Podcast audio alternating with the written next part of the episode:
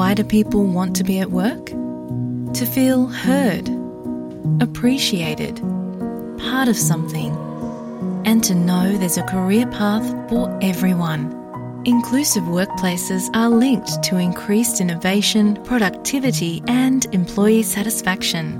Make your organisation a place where people want to be.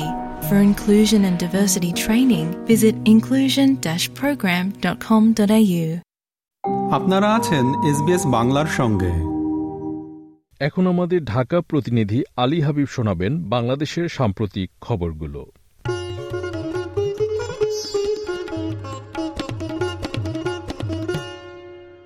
বাংলাদেশে আগামী জাতীয় নির্বাচন সামনে রেখে সরকার বিরোধী দল সহ সব পক্ষকে কড়া হুঁশিয়ারি দিয়েছে যুক্তরাষ্ট্র। যুক্তরাষ্ট্রের পররাষ্ট্রমন্ত্রী অ্যান্টনি ব্লিংকেন ওয়াশিংটনে বলেছেন, বাংলাদেশে গণতান্ত্রিক নির্বাচন প্রক্রিয়ায় যে বা যারা বাধা দেবে তাদের উপর ভিসা নিষেধাজ্ঞা আরোপ করবে যুক্তরাষ্ট্র।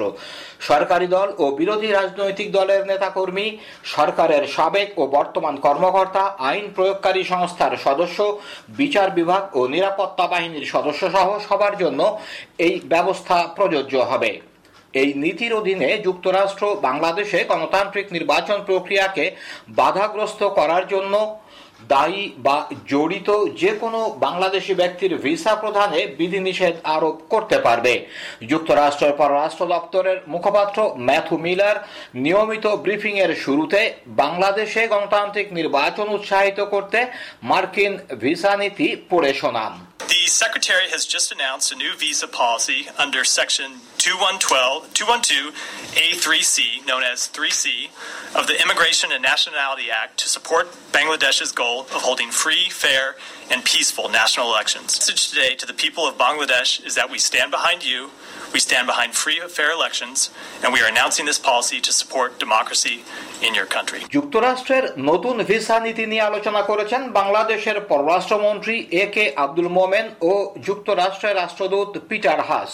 গত বৃহস্পতিবার বিকেলে পররাষ্ট্র মন্ত্রণালয়ে প্রায় এক ঘণ্টা ধরে বৈঠক করেন তারা। বৈঠক শেষে সাংবাদিকদের পিটার হাস বলেন, বুধবারের ঘোষণা বাংলাদেশের গণতান্ত্রিক প্রক্রিয়ার প্রতি মার্কিন সমর্থনের একটি প্রয়াস। বৈঠকটি পূর্ব নির্ধারিত এবং নিয়মিত বৈঠকের অংশ হিসাবে দাবি করে পিটার হাস আরও বলেন, নতুন ভিসা নীতির বিষয়ে বিবৃতি বাংলাদেশের নির্বাচন প্রক্রিয়ার প্রতি যুক্তরাষ্ট্রের সমর্থনের অংশ। এটি বাংলাদেশের জনগণ, সরকার এবং প্রধানমন্ত্রী বাংলাদেশের সবার জন্য যাতে করে অবাধ ও সুষ্ঠু নির্বাচন হয় সেজন্য। পিটার হাস বলেন Bangladeshi government, the Prime Minister herself, and everyone here in Bangladesh who have called for free and fair elections. And so the recent announcement from yesterday was merely our way of helping to support that, uh, the democratic electoral process. বাংলাদেশের জন্য যুক্তরাষ্ট্রের ঘোষণা করা visa নীতি যথেচ্ছভাবে প্রয়োগের পরিবর্তে বস্তুনিষ্ঠতার সঙ্গে অনুসরণ করা হবে বলে আশাবাদী পররাষ্ট্র মন্ত্রণালয় ร่อย মার্কিন পররাষ্ট্রমন্ত্রী কর্তৃক ঘোষিত যুক্তরাষ্ট্রের ইমিগ্রেশন অ্যান্ড ন্যাশনালিটি অ্যাক্টের আওতায় ভিসা নীতি ঘোষণার প্রেক্ষিতে বাংলাদেশের পররাষ্ট্র মন্ত্রণালয় এক বিজ্ঞপ্তিতে এই আশা ব্যক্ত করেছে।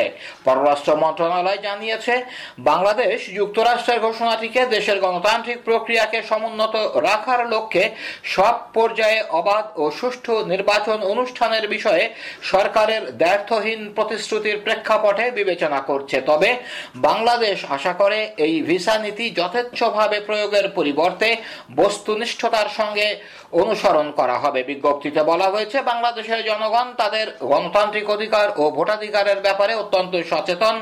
জনগণের রায় উপেক্ষা করে ভোট কারচুপির মাধ্যমে ক্ষমতা দখলকারী কোন সরকার টিকে থাকার নজির নেই বাংলাদেশে।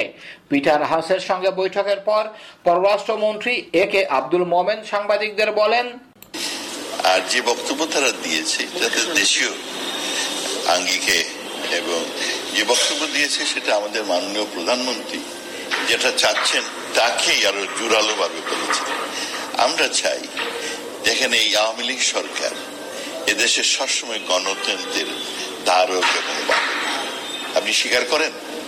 এদেশে গত চোদ্দ বছরে যে আওয়ামী লীগ সরকারের সরকারে আছে বলেই একটি গণতান্ত্রিক প্রক্রিয়া চলছে।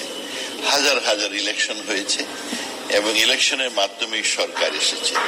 আর এদেশের এইটাও আপনার নমুনা, বা বিশেষ করে দুই হাজার আট সাল থেকে যদি দেখেন, গণতান্ত্রিক মাধ্যমে সরকার সবসময় সরকার পরিচালনা করছে।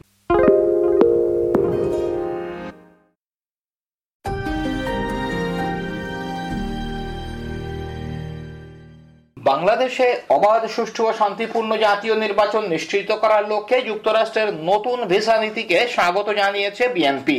এ বিষয়ে দলের স্থায়ী কমিটির সদস্য ও আন্তর্জাতিক বিষয়ক কমিটির প্রধান আমির খসরু মাহমুদ চৌধুরী বলেছেন, বাংলাদেশে অবাধ, সুষ্ঠু নির্বাচন অনুষ্ঠানের পথে এটি একটি বড় পদক্ষেপ। এই পদক্ষেপকে আমরা স্বাগত জানাই। গত বৃহস্পতিবার বেলা দুইটায় গুলশানের বিএনপি চেয়ারপারসনের কার্যালয় প্রাঙ্গণে আমির খসরু মাহমুদ চৌধুরী সাংবাদিক সাংবাদিকদের কাছে এই প্রতিক্রিয়া জানান। এর আগে গুলশানে ঢাকায় নিযুক্ত যুক্তরাষ্ট্রের রাষ্ট্রদূত পিটার হাসের বাসভবনে বৈঠক করে বিএনপি। বৈঠকে বিএনপির পক্ষে আমির খসরু মাহমুদ চৌধুরী ও শামা ওবায়দ ছিলেন। সেখান থেকে ফিরে এসে আমির খসরু মাহমুদ চৌধুরী সাংবাদিকদের প্রতিক্রিয়া জানান। আমির খসরু মাহমুদ চৌধুরী বলেন, মানুষ প্রয়োগ করে তাদের প্রতিনিধি নির্বাচন করে তাদের সরকার নির্বাচন করতে পারবে, সেটাই হবে বাংলাদেশের মানুষের সফলতা। এবং সেই উদ্দেশ্যে অনেকগুলো পদক্ষেপের মধ্যে। এটা হয়তো একটা ভালো পদক্ষেপ। এবং দেশবাসী এটাকে সাধারণ গ্রহণ করেছে এবং এটার মাধ্যমে তারা আশা করছে, যারা ভোট চুরির সাথে এখন থেকে জড়িত হয়ে গেছে সকলের প্রতি একটা পরিষ্কার বার্তা এটা। যুক্তরাষ্ট্র এখানে একটি সুষ্ঠু ও প্রতিদ্বন্দ্বিতামূলক নির্বাচন চাই, তাদের উদ্দেশ্যটা ভালো, এজন্য তাদের নতুন ভিসা নীতিকে স্বাগত জানিয়েছে জাতীয় পার্টি। গত বৃহস্পতিবার ঢাকায় নিযুক্ত মার্কিন রাষ্ট্রদূত পিটার হাসের সঙ্গে বৈঠক শেষে জাতীয় পার্টির মহাসচিব সাংবাদিকদের বলেন, বাংলাদেশ নিয়ে মার্কিন ভিসা নীতির উদ্দেশ্য বোঝা গেছে, তারা একটি সুষ্ঠু নির্বাচন চাই এবং নির্বাচনটা যেন প্রতিদ্বন্দ্বিতামূলক হয়।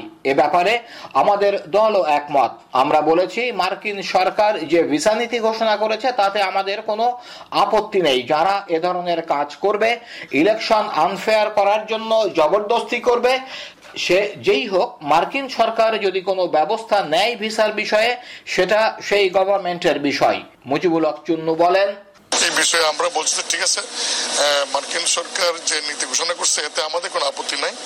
কারণ যারা এরকম ধরনের কাজ করবে ইলেকশনে আনফেয়ার করার জন্য, জোর জবরদস্তি করবে, সে যেই হোক, তার বিরুদ্ধে মার্কিন সরকার যদি কোনো ব্যবস্থা নেয় বিষয়ের বিষয়, সেটা সেই গভর্নমেন্টের বিষয়। এই বিষয়ে আমাদের কোনো আপত্তি বা আমাদের কোনো রকম অবজেকশন নাই। গাজীপুর সিটি কর্পোরেশন নির্বাচনে মেয়র পদে ক্ষমতাসীন দলের প্রার্থীকে হারিয়ে জয়ী হয়েছেন সাবেক মেয়র জাহাঙ্গীর আলমের মা জায়দা খাতুন।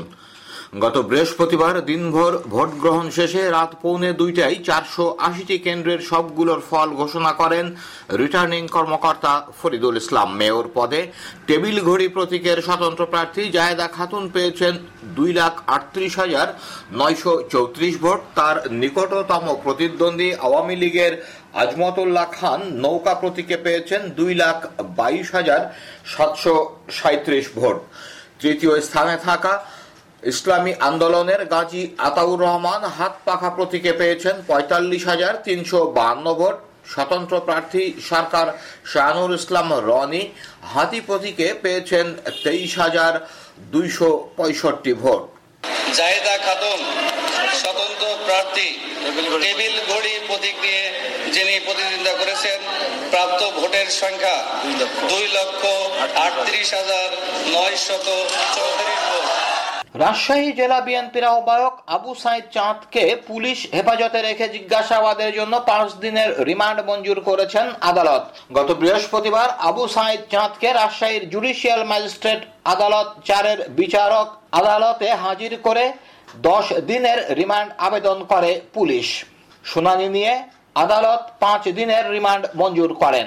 এর আগে প্রধানমন্ত্রীকে হত্যার হুমকি দেওয়ার মামলায় রাজশাহী জেলা বিএনপির আহ্বায়ক আবু সাইদ চাঁদকে গ্রেপ্তার করে পুলিশ। গত উনিশ মে বিকেলে রাজশাহীর পুটিয়ায় শিবপুর উচ্চ বিদ্যালয় মাঠ প্রাঙ্গণে বিএনপির জনসভায় প্রধানমন্ত্রী শেখ হাসিনাকে হত্যার হুমকি দিয়ে বক্তব্য দেন জেলা বিএনপির আহ্বায়ক আবু সাইদ চাঁদ। এ কারণে রাজশাহী সহ দেশের বিভিন্ন স্থানে অভিযোগ ও মামলা দায়ের করা হয়েছে।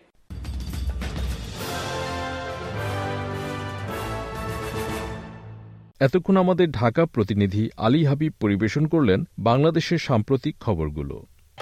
আমাদেরকে লাইক দিন শেয়ার করুন, আপনার মতামত দিন। ফেসবুকে ফলো করুন এস বাংলা।